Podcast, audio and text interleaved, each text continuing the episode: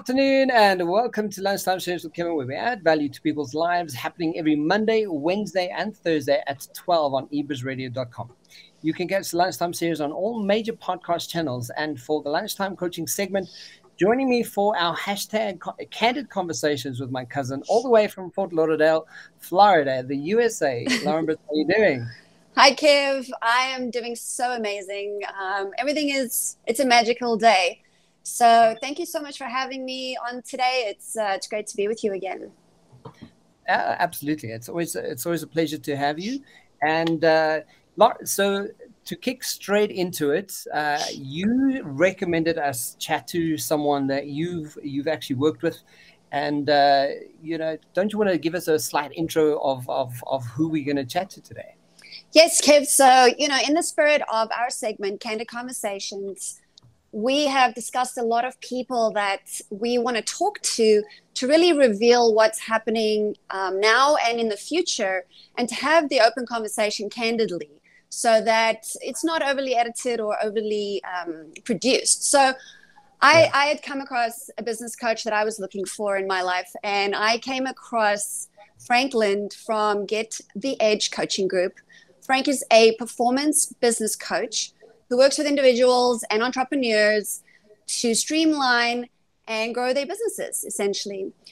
I've worked with him personally, and I just knew that, once we worked together, that we had to share what Frank had to offer to the conversation we were having about business, about mindset in business, a really 360 holistic approach. So it was, I got so much value from it. So I'm happy to introduce Frank Lind, all the way from Fort Lauderdale, I guess, or Boca, Florida, USA. So welcome, Frank, so much to our Candid Conversations with Kevin and his Lunchtime Series. Thank you so much. I appreciate you guys having me on the show today. Appreciate that. Awesome. Thank you for being here. Yeah. So, Frank, I mean, like to kick it off straight away, don't you want to sort of just give us some insight? I mean, like Lauren's already shared with us, like what it is you do and who you are. And I just want to sort of give us a bit of an intro of you and what it is you do. Sure, absolutely. My job is to get people aligned with their vision. I mean, that's the simple way of looking at it. But it's more about having them become accountable for what they do in their business. So many times we get so wrapped up in what I've found over the course of the last several years is that as a business owner, you're overwhelmed. You have so many things in front of you, so many things to do. You're being tugged in so many different directions. You see something online that says, go with YouTube. You have another one that says, go with Instagram. Another one that says, go with... you're just tugged everywhere, and business owners, they try it, they go for that shiny object. And my goal is to get them focused on that one thing. What are we trying to accomplish? And when they realize that, wow, one thing, no, that's it, and they find out that the mindset is really what it comes down to. Their mind is, going in all kinds of different directions because we are easily distracted as humans, not just as business owners. All right. We kind of go in all these different directions. So my job is to say, let's pick something that we can work on. What's the most valuable thing within your business right now that we could spend the next 4-8 weeks really focused on that's going to help you create more revenue? And it's my job to kind of keep that ball rolling. That's it in a nutshell. Fantastic. Lotso, I know that you wanted us, as well, you also mentioned that, there's a good conversation to be had, and something that's also sort of piqued our brains as well is the future of business. You want to set the tone for us on that?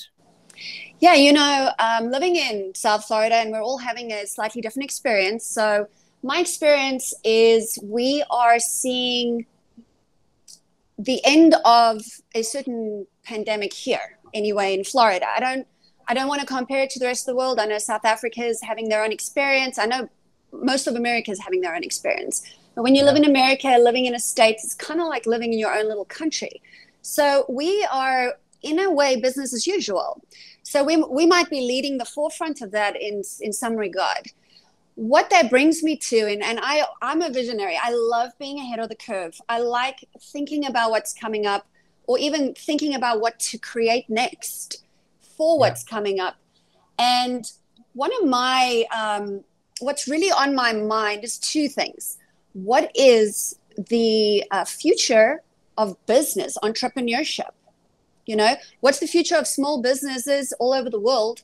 What is the future of entrepreneurs? How do those two things look in the future? And I don't mean, you know, 2036. I mean, next week, next year, everything is moving so fast. So, yeah. Yeah, and it's a very open question, but it's an interesting one because I think that a lot of people's worlds have changed.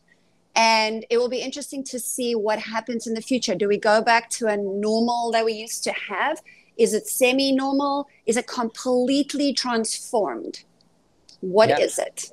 And Lols, just to add to what you're saying, I think, you know, what also on that question is, Frank, if you could share like your perspective on this, is because we tend to want to go back to what we know and we like the way we used to do things.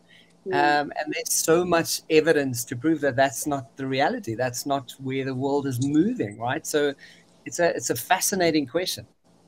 Yeah, I think that a lot of times, as you mentioned, it's human nature. We tend to gravitate towards what we know. What I like to keep my clients and my business owners that I work with is that keeping them fresh with new ideas and new thoughts. I had a conversation with a client just the other day, and she was telling me, you know, the techniques that we're doing, it's sometimes I push back on you, but when I realized how well that I take to it later and how I could pull from it on other things moving forward, it makes it easier to really understand. And that's really what it's about, is giving business owners the tools they need so that they can pull from those things and use them later so that they're not just stuck with the same old, same old. The only way we're going to be able to shift is to have new ideas and new thoughts about new things. Then that way we're able to say, you know, let's make some changes. Kind of going back to what Lauren was saying is that, you know, as business owners, we're going to have to shift and pivot a lot faster than we ever have. We know things in a drop of a hat could change. And again, being able to, and honored to work with Lauren and Christian, is that, you know, knowing that at any moment can shift and having them have the right tools to go, you know what, it doesn't matter if it shifts. We're ready, we're prepared, and we're going to take this on, you know, the way it should be. And again, that comes down to mindset. How do we do that? How do we really get them prepared for that? And there's exercises to do that because, again, it's like anything else. Nobody wants to change. I mean, it's scary, it's new, and all those things that come with it. But once we start to familiarize ourselves with doing it on a regular basis, it makes it easier and prepares us for those things. Yeah. So one of the questions that I always find fascinating is especially, you know, from a coach to a coach, you know, what is the one thing that really people really need to start focusing on? And what is that one thing that you're noticing from a coach's perspective that needs to change with running a business, being an entrepreneur, the future of how we do life and work? I like to say that fear is probably our biggest obstacle, and I know it sounds so canned, and it sounds like, oh, fear, but it is true. We tend to fear so much, and that's kind of what keeps us from accomplishing those goals, whatever they are. True. And usually we have pre ideas of what we're going to say prior to it happening because of fear. We have the same. It's like walking into a store and, you know, what do they say to you? Can I help you? No, just looking. It's the same phrase. Our mind is kind of set up the same way. It fears, so it comes up with the same canned responses. And those canned responses are what keep us from going any further. You know, I can't do it. I don't have, you know, the right team. I don't have the amount of money. I don't have, you know, all these things that were just canned phrases. We say them to ourselves, and they keep us from accomplishing those goals we want. And that's kind of scary. So people don't like, you know, again, we live in that comfort zone, and we have everything we want. I think as a society, we're very spoiled, if I can go out and say that. We have a lot of things that at our fingertips. We can get anything we want. You know, I can snap my fingers and have somebody deliver me coffee to my door. It makes it very easy. And I don't think people realize that you have to step outside of that comfort zone and be afraid once in a while, be scared. and be able to say, hey, you know what, it might not work out. And that alone mentally is going to prepare you for other things. So I think fear is the thing that really holds back a lot of business owners. And I see it a lot, and it's a challenge, but once they overcome that, it's such an easy road, Yeah. Mm. Yeah. I mean, Lars, I mean, in terms of, I mean, you're running more than one business at the moment, and there's more on your plate. In itself, do you relate to this? Like fear was one of the things like, oh my God, I don't know what the hell to do now. What's the next best thing here? Well, it's kind of funny that you say that, because Frank did ask me during one of our sessions, do I think I'm fearless?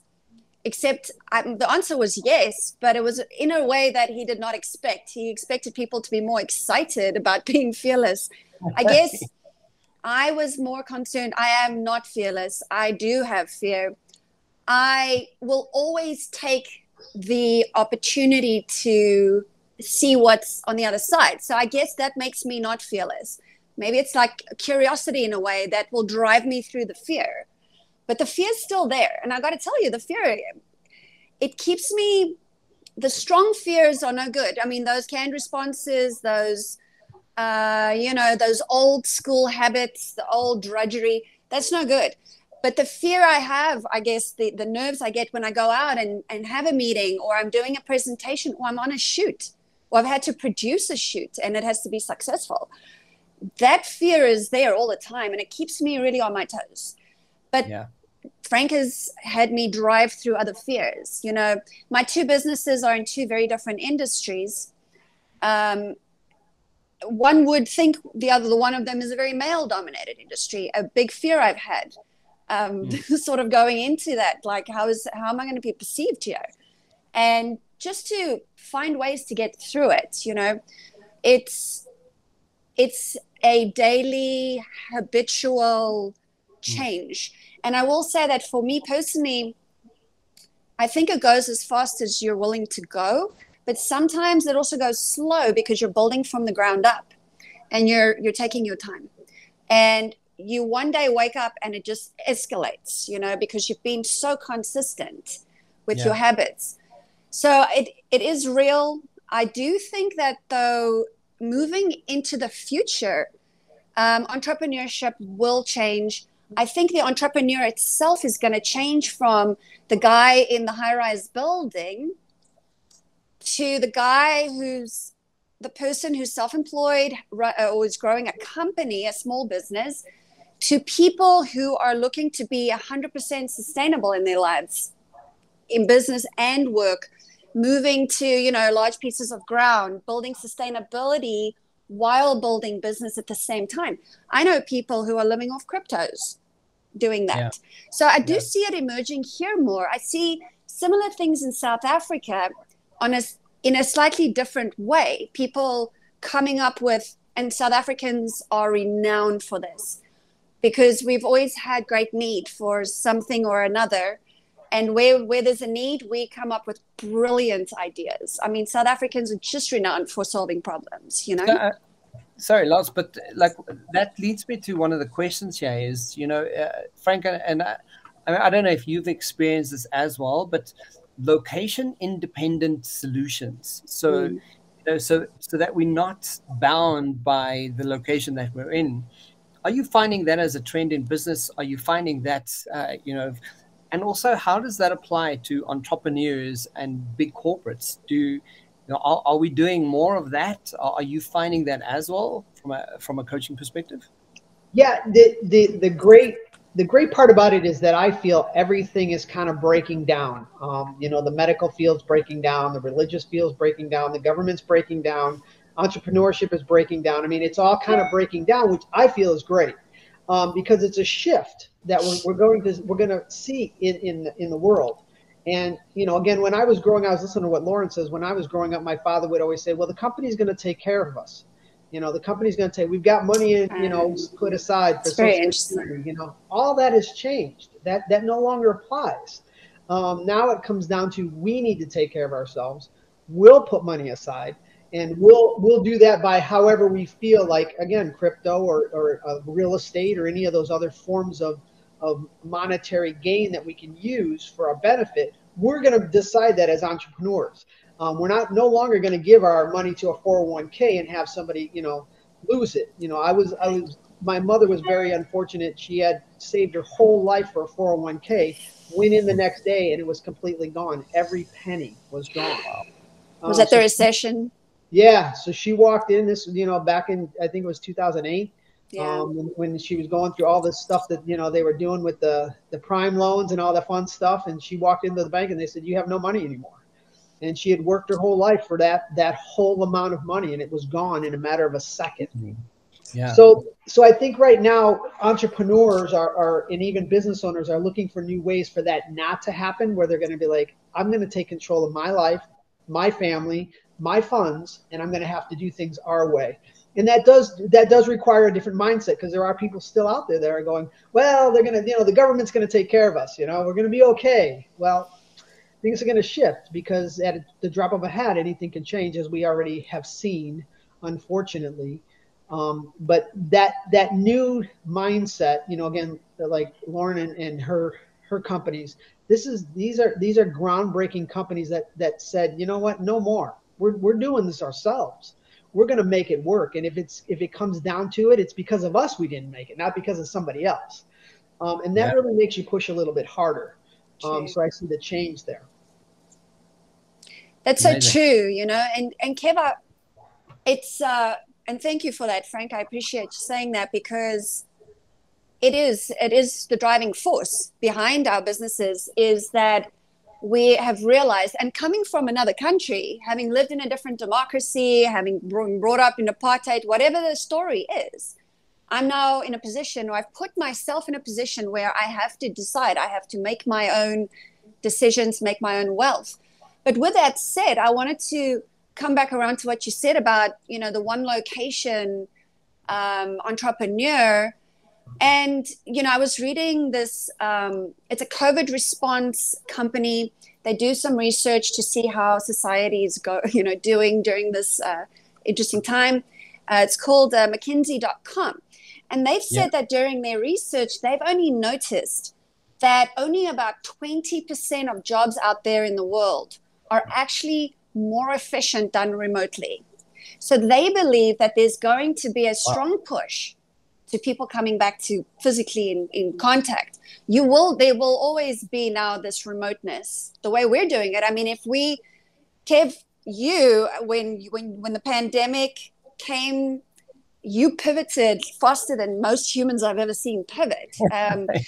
You were like, what is this device that I need to use on and talk to other people? We used to have Skype, I guess, back in the day, but I'm sure it's still out there. But we had other options, and we started using them. Now, it will be great to be back in person. Maybe there's something to that. What happens when people are in the same room? Both of you could speak to that dynamic. But they do say, it's not all what we think it is. People are very remote. But even the remote place that I work in, once a week, there's an office. It's an office. Everyone's just rented an office space. They don't work for each other, but they all work together as a group now. And it's even better. You need a lawyer, you need a this, you need a that. They're all in the same building. So it's actually amazing. Yeah. So, I mean, Frank, to that point, so do you find that, I mean, because remote working is what it is, and, it has its ups. And for me, I love working remote. I get to do this, with people all over the world now. But, there is an essence of connection that I think, and that, some studies are actually showing how people are losing a lot of connection, and they're getting depressed. They're feeling really stunted, and, they can't find that connection. And they also get into the habit of just doing that usual kind of life that they have now, working remotely. So they even extend that extension of disconnection is even more impactful. What is the solution to that? What is your opinion about that? Yeah, I think that there's, for me, I think that the disconnect is a bigger picture. I don't think that the disconnect is basically just us not being able to get together. I think it's the opportunity where you're being forced not to be able to get together. And that puts a different stress on you than being able to say, hey, I can get together with Kevin and Lauren anytime I want, opposed to you can't get together with them, go online. So I think that plays with our heads a little bit, and that is depressing. But again, I just, as a matter of fact, I was listening to Lauren, and I had just quoted a client who wants me to go to Orlando and do a seminar. And all I was thinking of is, do I really want to drive all that way? I mean, like, you know what I mean? It's like before I would be jump in a car, take a drive, I'm going to have a good time, but now it's like, is it worth it? And we start to rethink everything, because it's now I don't want to say an inconvenience, but we're starting to think differently about how we approach it. Now, again, we're going to have an opportunity to meet with a lot of business owners for we call it a business mixer in a couple of days at a local restaurant. And we get together. So we have that opportunity to shake some hands and give some hugs and be able to talk to each other again. But if you feel that it's something that you don't want to do, you don't have to. So I think it's having the opportunity to say yes or no is what's driving people a little bit batty, because when the government says you can't do it, that's depressing in a lot of ways. But be able to go, hey, you know what? I don't know if I want to drive that far to Orlando, because it's just kind of an inconvenience. That's, right, what, now. 3.5, 4 hours ish. Yeah, no straight line. Yeah, we can go on Zoom. It's much easier. It's true. It's true. I mean, we do miss the human connection. And I guess the idea is that now we can choose. Like, do we want to go in on the connection, or don't we? We don't have to. And absolutely. I think, that emerges a whole new entrepreneur as well. It's I've seen a lot of people take on currently like social enterprise instead of just taking on enterprise. Right. Their enterprises are becoming more social, and they're, Kev, the people here are starting to care a lot about what you give away. People are becoming vigilant. And I want to say that, and I don't want to compare the two, but South Africans live in a state of vigilance that you can't imagine. So it's interesting to watch people become vigilant of their surroundings, vigilant of the person next to them, vigilant of what's happening. And now when they do, they start to really care.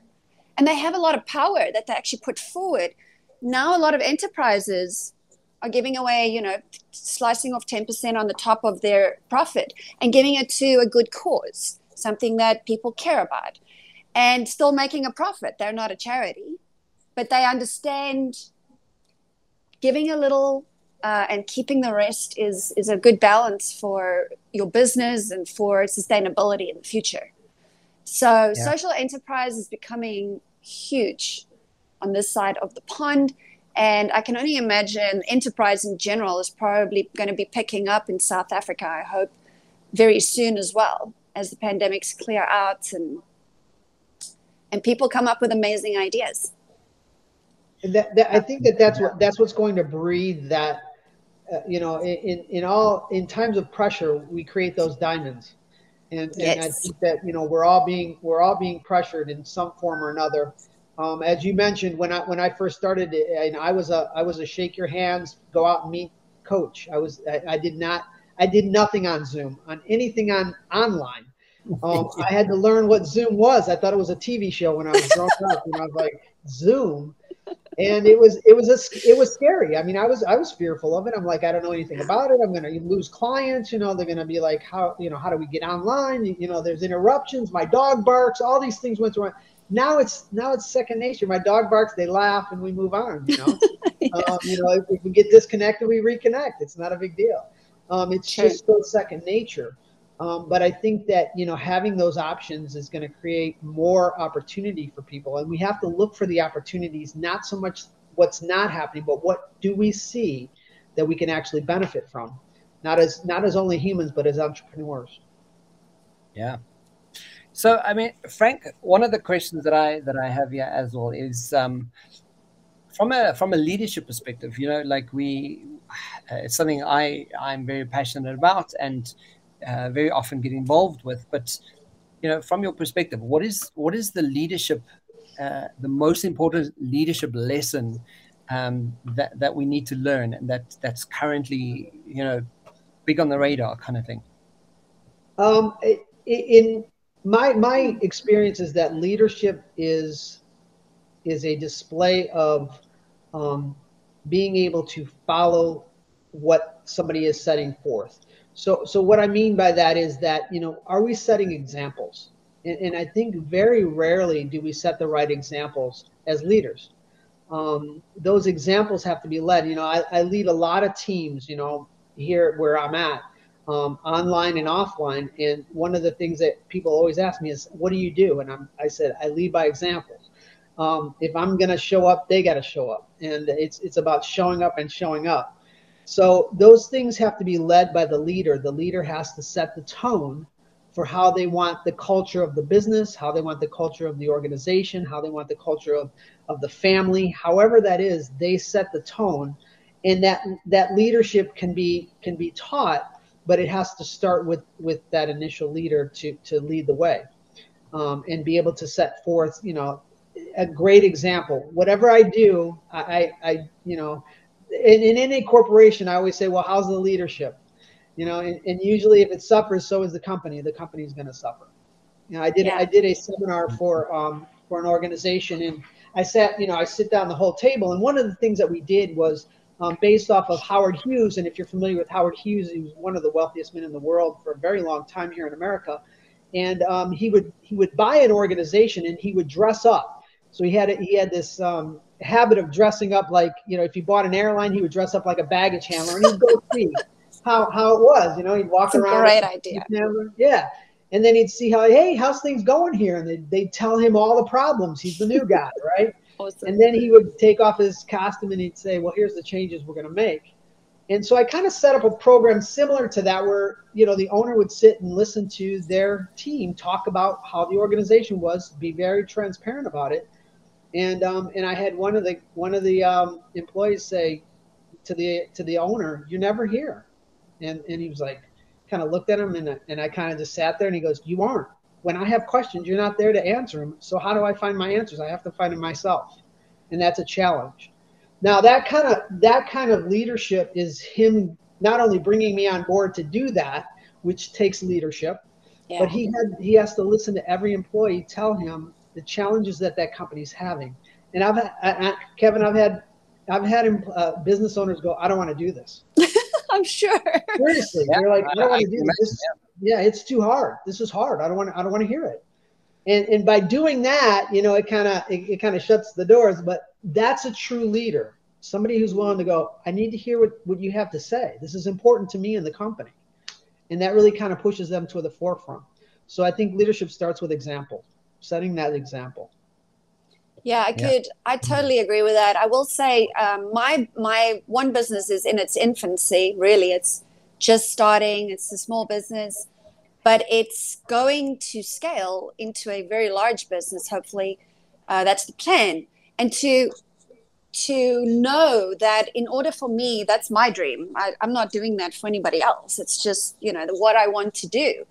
But And, you know, Frank and all the mentors I've ever had, all the conversations I've ever had, all the training I've ever had, great business coaches like Frank have really driven that home, which is why we've taken our time, you know, really, because it's not just learning about business, it's learning how to lead people, how to suddenly sit in front of somebody and listen to that, you know, and then be humble and have humility on it. And it's smart. At the end of the day, it's smart. I mean, we have feels about it, right? We're human and we haven't had the opportunity to explore these feelings. So to sit in a space like that, for me, is actually heaven. I love that level of uncomfortability because it's controlled, it's mediated.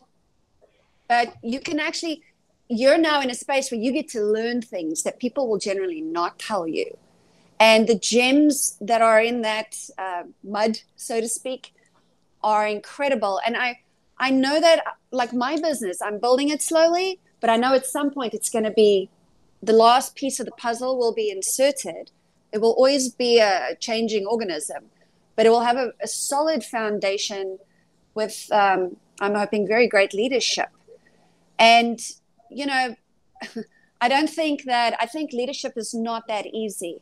I think it's actually a very difficult position to put yourself in, although I think some people are just driven to want to do it regardless.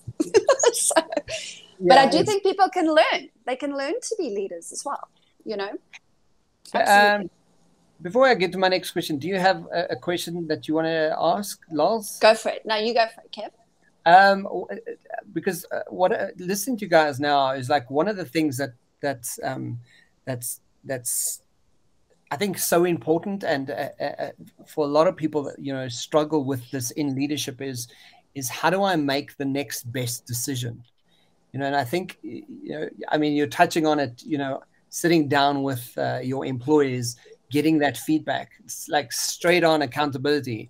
Like, don't mess around here. Like, these are your employees. Take responsibility for what's not happening right here. That's like a very obvious way. What else do we do? Like, in terms of how do I create better decisions? How do I make better decisions for my business, for my employees, for my life? You know, it's interesting that you know, the way that anything that I've done is that business owners tend to think they have to have all the answers, and they don't. They could turn to the people that they put in these positions to give them and help them with the answers that they need. That's why they're there.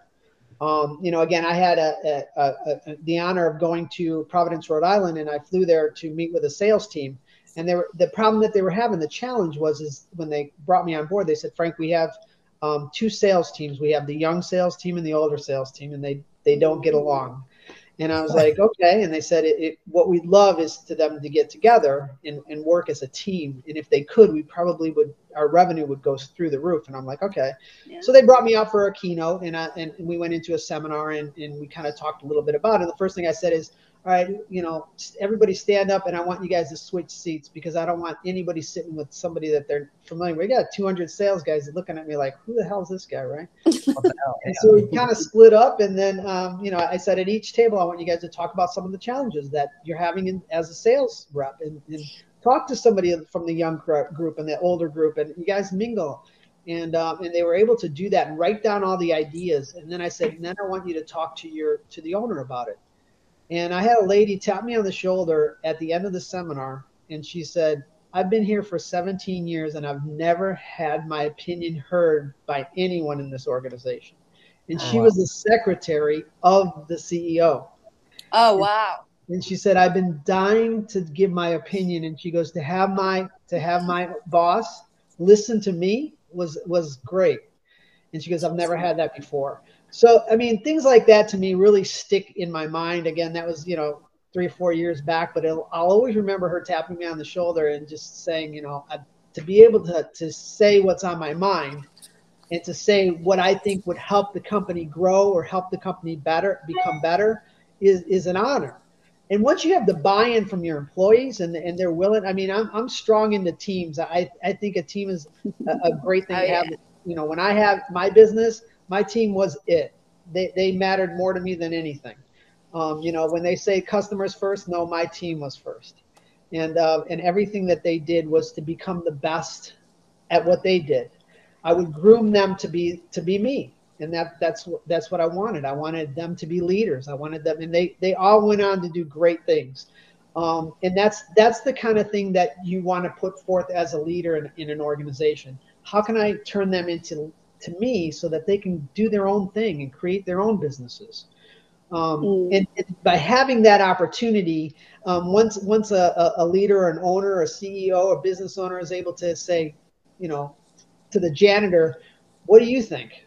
You know, what can we be doing better here? And they tell me, trust me, they've got an opinion. I've heard them. They've got things they've been wanting to share for a long time. Oh, wow. That's got to be interesting to watch and listen to. Yeah, it's how we take that for granted. Like, we take, you know, because it's the cleaner and, you know, someone who's every day, you just kind of see them and you don't really say hello kind of thing. Absolutely. Yet they have an opinion. They know so much more than you're actually giving them credit for. Yep. It is amazing. I'm super passionate about stuff like that. I really want to see who's around. The people that, as I'm growing my team, I want to invest in these human beings. I really don't want to do the same thing we've always done and hire on the dollar and it's this minimum wage. I want to invest. Our business can only be what I'm envisioning for it if those people feel seen, heard. And listen, you know, our South African culture is very tribal. Okay, we are a tribe of many nations, but we are a tribe. And tell any of us we're not, and all of us get together real fast, right? We are only allowed to fight with ourselves and each other. It's a weird thing, but it's interesting how that has helped me a lot in bringing teams together. Slowly, like figuring out who matches who, and just utilizing all sorts of great things, but really finding the people who are passionate in helping you forward your business. The truth is, not everybody wants to be an entrepreneur. Right. You know, I have one particular person in my life that is part of our team, and she told me, I don't want to be an entrepreneur, but I would love to help you manage your own business. Gold, you know, she's not going to run away. She's involved and she's part of the family. But one of the things that I am finding with people in general, entrepreneurs, and that the ability to take the shift and make the shift, and this comes to my next question is, and it probably leads into the question of fear. I do experience two very different mindsets in America versus South Africa, where I get to spend some time, and in America where I run my businesses. I don't think people believe in themselves that much. I know this is a very general thing to say, but a lot of the people that are in this shift mode, they're like, you know, I want to, but I can't. And I know it's a mindset shift, but it's like really becoming quite stark. You know, what do you say to a person who is in this limbo? You know, other than the usual stuff, go for it, you can do it. You know, what do you say to a person who's thinking of starting a business, but they're absolutely just stuck and terrified? Yeah. You know, and I will say setting up a business in America is, it's no easy joke, but it's easier than South Africa. So the bureaucracy is just different. But what do you say to someone like that? What do you say, Frank? What would you say? Yeah, the interesting thing is that, you know, over the course of my business and having my own company, I had probably 4 or 5 assistants, and I went through them over the course of about 12 years. And I was fortunate enough to have one of them reach out to me recently and wanted to be coached. And I was a little surprised at that. And she said, I want to start my own company, and I'd like you to coach me. And I said, well, this is completely different than us working together. You know what I mean? There's exercises involved, and it's a lot of work. You know, I'm not trying to talk you out of it, but it's hard. If you want to, now is the time to turn back. And she said, no, I want to do this. And I said, okay. So I brought her on as a client recently. And one of the things is that every week I check with her. So how you doing? You know, and she gives me that. I'm doing good. Okay. Tell me the truth. How are you doing? She goes, I'm scared. I go, okay, great. Now we're on something. You know, I need you to be honest and transparent. And we set that relationship up early. And even though we know each other and we work together, and, you know, she went off and did her thing and led a team and led several teams actually. And she came back. She's like, I need to start my own business. I can't do this anymore. I can't work for corporate. I need to be able to be my own boss. And I said, okay. So I said, to do that, you have to, you know, we go back to the fearless part. You have to be, you know, I use the term lion and go out there and hunt, because as a business owner, you're going out and bringing back the food, and you're bringing it back to the den so everybody can eat. Are you prepared for that? Yeah. Okay, great. Next week comes, how you feeling? I'm a little scared. Okay. All right. Well, tell me about it. I feel like I'm investing a lot of time and money in something, and I'm not sure if it's going to work. Okay, where do you get this information from? Well, you know, I talk to people. Why are you talking to people? You know, who are you talking to? Yeah, if you want to get something, the reason this system works is because you have to follow the process.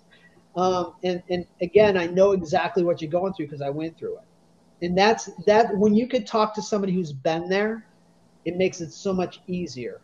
I've been there. I've talked to myself.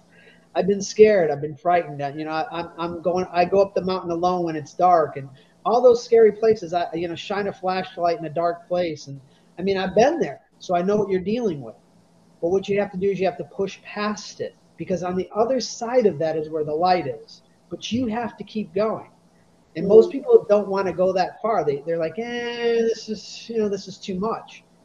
So that's where you create that big why. What is it? Why are you doing what you're doing? Right. To get what you want. Okay. If your why isn't big enough, it's not going to sustain the beating you're going to take on your way there. It's not. I mean, it's a colorful way of putting it, but you're gonna take a beating on your way. But you have to know what's the reason you're going for what you're going for. If it's for money, turn back, because it's not about money. It's got to be something that you want. And she said, I want my, and this is what she tells me. She says, I want my son someday to look and say, my mom did this for me. No. And I said, that's your why. And you hang on to that when everybody else is telling you you can't do it. And she does. Yeah. Every week. She looks at that big why. You know, her son is that big why. I mean, it gives me chills just talking about it. She, you know, that's what she wants. So incredible. Yeah, it takes that drive, and yeah, fear is that thing that's in your head, and you gotta work past it every single week. Don't stop. Just keep going. Don't stop, no matter what. Absolutely. Absolutely. Just keep going. Just laugh, and keep going, and look like a crazy person. It's all good. Absolutely, absolutely. We're here for the experience. That's all it is. I mean, what else are you gonna do? You might as well. Yeah, absolutely. But I mean, to add to that question, like, because, you know, and Lauren and I often find that we are quite in sync when we just thinking, because my next question was, when I look in the mirror, how should I react to myself? I mean, I know for my daughter, I grew up in an environment where, and Lauren, you know, this our families didn't kind of go, you are amazing, you are the best, you can do this. That's not what we grew up with. So, you know, with my daughter, from the age of 3 years old, I've been telling her, see yourself, acknowledge yourself, recognize who it is looking back at you in that mirror. Frank, like, what is that we need to know? Because I think that lends itself to Lauren's question, is that fear that's holding us back. What do we need to convey and start cultivating within ourselves about who's looking back at me in the mirror? Good question. My thought is that it starts with your identity. So who is it that you believe you are? And that's really the start of it all. If you believe that you're never going to make it, and you believe what everybody's been telling you, then that becomes your identity. And that identity is who you're looking at in the mirror. What you want to do is you want to create a new identity, however you need to do that, by saying, listen, I'm not going to follow that path. You know, I always joke with my clients and say, you know, a doctor, when he puts on that white lab coat, you know, everybody looks at him like, hey, this guy must know a lot, right? Yeah. He's got a white lab coat on. What makes him so smart, right? But as soon as he puts that on and the stethoscope around his neck, you go to this guy, hey, you'll tell him anything, right? Hey, yeah, I've got problems with my back, because the identity of that doctor and that image is already linked in our minds of who this person is. He's got the answers. And we need to create that identity for ourselves, where we look in the mirror and say, I've got the answers. I could do this. This has nothing to do with anybody else but myself. It's a mental thing. And once you're able to create that image in your mind of who you want to become and who you are, and eliminate all the crap that you've been listening to your entire life, which is meaningless, that's when you start to forge forward. That's when you start to go, you know what? I'm incredible. You know, I used to joke, I don't know if you can cuss on the podcast. I used to have a phrase when I would get on stage And I would say I own this effing place, you know. I mean, that's how we, that's how I would get on stage, you know. 200 people would say, I own this effing place, you know. And that to me is what helped me to eliminate fear, because all in my mind, all I thought it was, if I created this, then it's mine. I own it. So in every form, that's how I identified with myself. Now that took time to do. That took time to do. It wasn't something. I'm just listening to, because Laura, like you and I have chatted about this before, like, you know, how people hold on to an identity. Yeah. And we get stuck there, and, you know, that means our lives. That means we function from that identity. We make choices from that identity. We live our lives from that. And I mean, Frank, you say now, like, create yourself a new identity. And I think a lot of people haven't even thought of that. They like, what the hell's that mean, right? Well, yeah, because I think a lot of the identity, and, you know, I talk generally, is often pulled in from outside forces. And I would say probably most of the time. So, you know, there is this new movement of consciousness, which is also in itself very confusing, because everything that emerges has many sides to it. So, you know, it's about the consciousness of it at the end of the day. It's, I really see very unique nuances between the two different mindsets that we play with. They're both amazing, but they function in very, very different ways often. And I would say that, you know, people here are starting to open up to that mindset. And I think a lot of South Africans are already halfway there, you know. It's starting to become clear that we are creators and we can create whatever we want. And that's such a mind-blowing concept that it's actually hard to grasp. It's like trying to plant yourself next to the universe. You know, it's very hard. But the thing is, everybody's born with a desire. Everybody's born with natural abilities. Everybody's born with whatever skill set, or learns it later on. But there's always a natural something. And I feel like exploring those natural, you know, nuances about yourself are so important, because it would lead you in so many, it would answer a lot of questions. Which way do I go? Go that way. It's all about really how you feel, but not about your feelings necessarily. And I think that is starting to become a very difficult thing for people. People are looking at themselves. They're probably judging. They're like, oh my God, I'm just looking at myself for the first time. Like, whoa, what is this? Yeah. And then slowly having to mull through it. And it's such a journey, but it's so rewarding. Now, having a business supercharges you through that journey in a way that is unreal. I know there's a lot of business owners that go down on their knees and cry at night. They will not ever admit it. That's right. We've all been there. You know, the great thing that makes us leaders is we stand up and we say, it's okay, we're human. But I think that inquiry into the self is becoming very interesting for people now. And they are starting to see the light of day, but they also have to get through some other things, I think. And so it can be a little confusing. But I think, like you said, once you pass the fear, once you pass the muddiness of it, and you start seeing the amazing stuff you can create, it really is amazing to one day just sit here and you have a moment where something you've been working towards for a year, 2 years, 10 years emerges in a moment. You know, an overnight success that took 10 years. Yeah.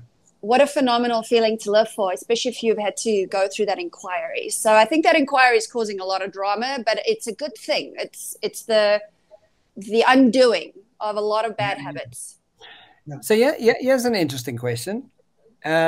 What question should we be asking right now? You know, here in 2021, like, being entrepreneurs, being business owners, helping people, doing what we do, what is, in your opinion, what is the question we should be asking right now? What is the question we should be really wanting to understand? The question that I would ask myself, and I have repeatedly, is how do I create a better ideal of myself? And by just asking yourself that question, and Lauren touched on something I think is very important, is that you know, once the footprint has been made in the universe, that footprint's there. It's not like it just dissipates. It stays in the universe. It's like the 4-minute mile. You know, when the first guy did it, Bannister did it, you know, everybody was like, oh, it's impossible. And then after that, within months of him doing it, like 16 people did it. It's like, how do you get to that point? Because the footprint was already placed in the universe. It was placed there because somebody can follow in that footstep. And there is an awakening. And the awakening is that people are starting to wake up to everything that's happening around them and go, wait a minute, this doesn't seem right. And I need to find answers for myself. And those answers can only come from within you. And that's why it's best to say, how do I create a better ideal of me? The moment you start to say that is the moment where you start to question more about everything around you and how to become better. There's nothing more beneficial than investing in yourself. There's nothing more important. How do we create that better ideal of us to be able to move through life? And there's been so many people that have done it before us to make it easy to understand and grasp. And like Lauren said, I mean, within a minute, you can have a great idea. That great idea is out there because somebody else has done it. So you're picking up on those frequencies that are surrounding us every day that we can actually start to grasp and go, hey, wait a minute, I could use this. But we have to start by asking ourselves that question, because we, you know, again, the universe isn't going to answer anything unless we have a good question for it. You know, how do I create that better ideal of myself? And it'll answer you, you know, it'll answer you. Yeah, I think a lot of people also, they struggle to find what they are passionate about. I cannot tell you how many people come to me and they're like, oh, you do what you love. It's a business. It's a love and hate relationship sometimes. But yes, I am so grateful to be able to do that. But that didn't just happen. Yep. You understand? Like, this was planned and organized in a very organized fashion. And now we're here 8 years later in one of the businesses. But I think a lot of them just say to me, but I don't know what I'm passionate about. When I used to teach, the kids would say this, I mean, I don't know what I'm passionate about. I'm like, and in my head, I'm like, how do you not know that? But I've probably done so much inquiry where I'm like, well, I mean, I just say to people, like, get still. Like, take note of how you feel when you look at something. Like, if you look at a plant and you're like, oh, that's an ugly plant, don't grow plants, you know, or, you know, like, I think it's simple and extremely difficult at the same time to do that, it seems. But if you can just pay attention to how you feel when you're doing something, even if it's a hobby, like it could totally be your passion in life. And the truth is, it's there to serve other people. So, you know, it's almost your job to kind of inquire to it. It's there for other people too. It's not just for you and your lovely, lovely time. I think, just to kind of piggyback on that a little bit, is that I think what happens is you know, and I'm experiencing this with family members right now, is that they're told that, you know, if they're passionate about something, that's not what you want. And when you get told that too often, too many times, you start to get deflated, and now you start to mold into something that you're not. So now it's harder to find your passion because you lost it. And it's very unfortunate. Again, I have two relatives. Since this is live, I won't. But, let's just say family members. And they discourage, you know, and that's hard to watch, because when you're deflating your children and saying that's not what you want what I tell you, you know, then it's hard for them to come back around and go, well, I'm passionate about this. Can I do that? No, you can't do that. You have to do this, you know?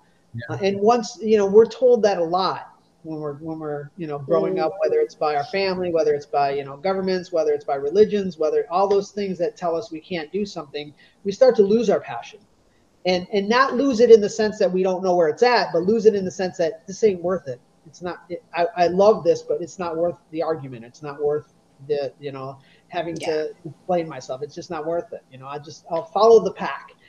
But that pack, like you say, is getting smaller. People are starting to go, you know what? I'm doing what I want to do, what I love. Now is the time to do it. So hats off to those people who are doing that. Absolutely. All right. Well, I mean, guys, believe it or not, this has almost been an hour of conversation. Wow. Amazing. Really? Yeah. That's crazy. Well, that's I mean, great. Like, if in 1 minute, what would you sum up in conversation in 1 minute to kind of go, okay, you know, if I could share this with people out there today, I'd want them to know that. What would that be?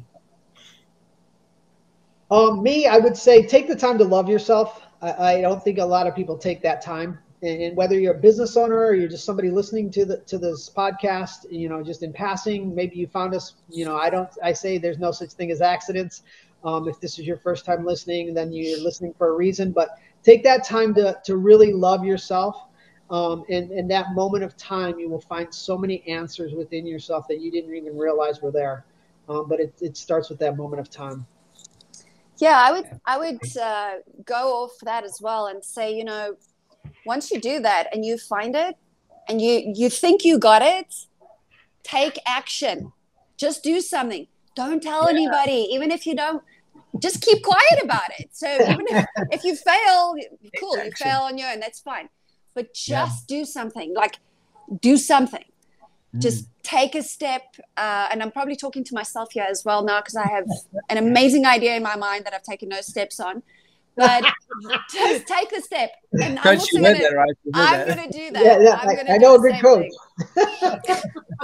I have a great invention in my head, and it just won't go away. And I'm like, okay, obviously I need to take a step here. And it's been something I've been hammering myself on. So I'm going to commit to doing that. But honestly, it is something I see with people. Like, when you find that spark, it's not for nothing. No matter how frivolous it looks, take an action. Just do it. Absolutely. I love it. Guys, thank you for the conversation. That was CEO and founder of the Edge Coaching Group, Mr. Frank Lind, and my wonderful candid conversations with my cousin co-host, Lauren Britz Photography from Lauren Britz Photography. Guys, thank you for chatting, and thank you for spending some time with me. I absolutely love that. Thank you, Kevin. It's been awesome. Thanks, Frank. Lauren. It's great to see you. You too. Thank you. See you soon. Bye. Cheers. Bye. See you later. Bye.